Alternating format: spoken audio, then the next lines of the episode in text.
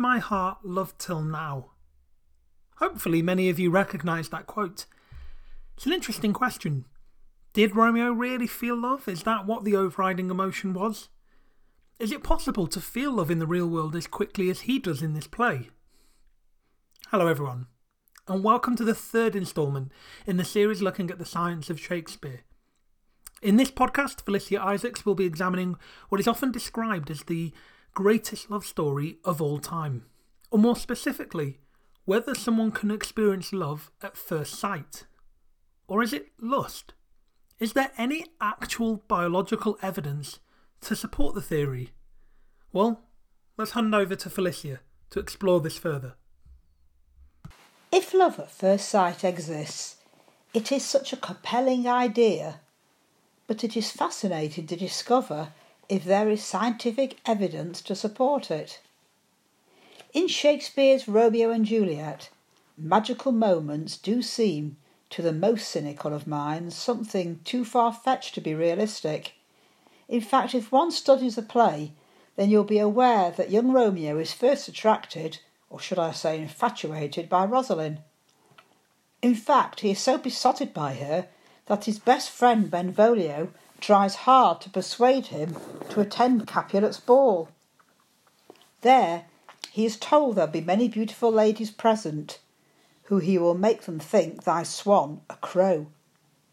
It is in this dejected and reluctant mood that Romeo agrees to go. Miraculously, and by some strange twist of fate, Romeo spies Juliet from afar. Unbeknown to him, she is the daughter of his family's sworn enemy, namely a Capulet.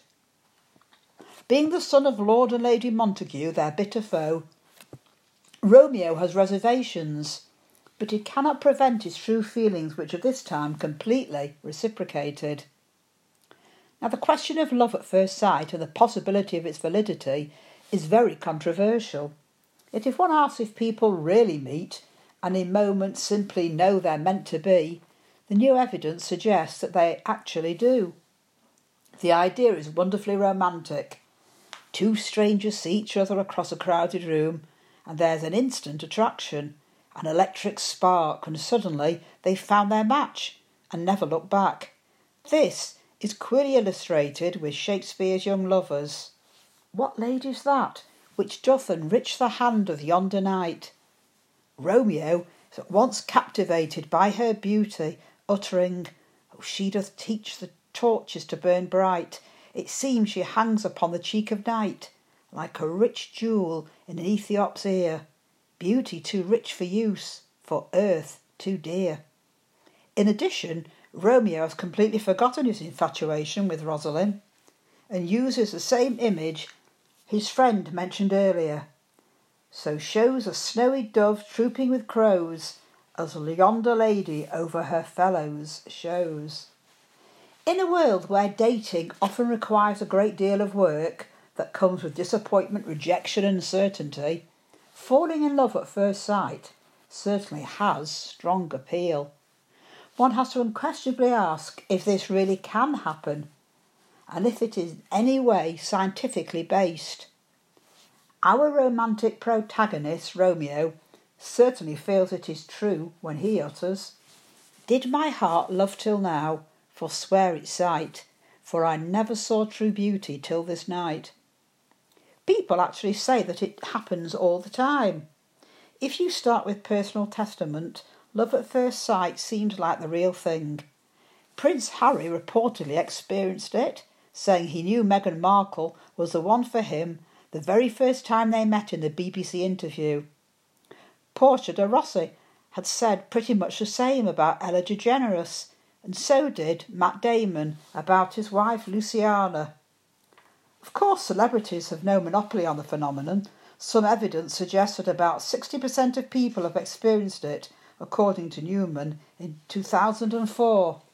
You probably know friends who swear that this happened to them, or maybe even you yourself just knew in the very first moment you laid eyes on each your current partner. But did it really happen? Rarely have scientists empirically studied love at first sight, but new research out of Netherlands offers evidence in support of the phenomenon. it was by Zsok, Hook, De Wit, and Barelds in 2017. The researchers here asked nearly 400 men and women to complete surveys about potential romantic partners immediately after first encountering these individuals. This included indicating their agreement with the statement, I am experiencing love at first sight with this person, as well as reporting how physically attractive they found the person and how much passion and sexual attraction they felt. Yet Shakespeare's young lovers felt this immediate reaction from the second they laid eyes on one another. Using cosmic and religious imagery, Juliet's response is at once romantic and touching. For saints have hands that pilgrims' hands do touch, and palm to palm is holy palmer's kiss. And then after kissing she utters, Then have my lips the sin that they have took. Furthermore, Juliet is so in love with Romeo too that she utters prophetic words, If he be married, my grave is like to be my wedding bed only to be told the devastating news that he is the son of their great enemy. My only love sprung from my only hate, too early seen and known, and known too late. So, both youngsters, as we can see, are clearly smitten. Yet love at first sight is really hard to explain. Some people swear they've fallen prey to its mystical power, sometimes more than once while others chalk it up to folklore or watching Baz Luhrmann's Romeo and Juliet or simply reading Shakespeare's original. We tend to levitate between the latter category, being the doubting, scientific mind realists we are, but recently a fascinating study by Stephanie Cacioppo titled Neuroimaging of Love. It reveals analysis and evidence towards new perspectives in sexual medicine. Cacioppo led a team of researchers who estimated exactly what occurs in the brain when you fall in love and lust. They found 12 areas of your brain work together to release chemicals and hormones that actually induce the feeling of falling in love. They reported this miraculously happens in just a fifth of a second, eliciting feeling on cloud nine feelings similar to that of euphoria inducing drugs. In the animal kingdom, too, members of the same species with similar genes resemble each other physically and biochemically. This helps them to distinguish members of their own species. The ability to display a behaviour is genetically determined, so individuals can also recognise members of their own species by the way they act. Behaviours evolve and influence the chance of species survival. Courtship and mating are critical to this. The study of science behind love is so fascinating that Lee Winters, a neuroscientist and holistic wellness expert, also wrote about this subject. Stephanie Cacioppo feels that love carries many definitions, but the one used nowadays in science characterises love not only as a basic instinct and emotion, but also a complex psychological emotion, mental state which evolves four dimensions. The four dimensions are chemistry, cognition, preference rewarding mechanisms, and an intention to be with a significant other. In 1987, Hatfield and Rapson defined passionate love as a state of intense longing for union with another. It is characterized by a motivated, goal directed mental state. The actual concept of falling in love corresponds to the awareness and consciousness of being in love with someone.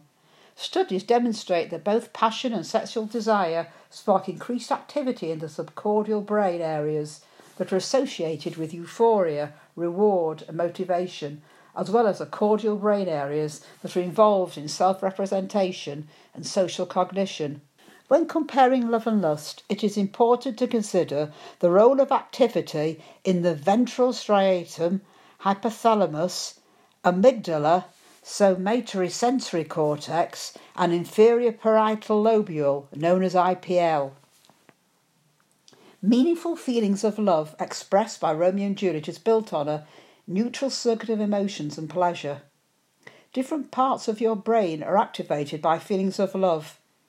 Not only does love affect the brain, it can also actually affect the heart as well. This is increased heart rate. Euphoria, loss of appetite, hyperactivity, loss of self control, and also a decreased need for sleep. Therefore, it's not surprising that the origin of love has often been associated with the organ that is generating such a physiological response. Therefore, in conclusion, love does affect every one of us in many different ways. Finding someone attractive activates your stress response. Your heart races, your mouth becomes dry, and you might even start to sweat. This is all due to quickly rising levels of adrenaline and cortisol. Moreover, your dopamine levels may sometimes rise as well. Dopamine is a neurotransmitter reliable responsible for triggering our desire reward response, which is part of the neural circuit that allows one to feel pleasure. So we can conclude that surprisingly there is, as Romeo actually believed, love at first sight, as science has undoubtedly proved. The biology of love originates in the primitive parts of the brain, the emotional core of the human nervous system that evolved long before the cerebral cortex. The brain of a human in love is flooded with sensations transmitted by the vagus nerve, creating much more of what we experience as emotion. So, feelings Romeo uttered in the famous balcony scene It is my lady, oh, it is my love, oh, that she knew she were, two of the fairest stars in all the heaven, are really connected with science after all.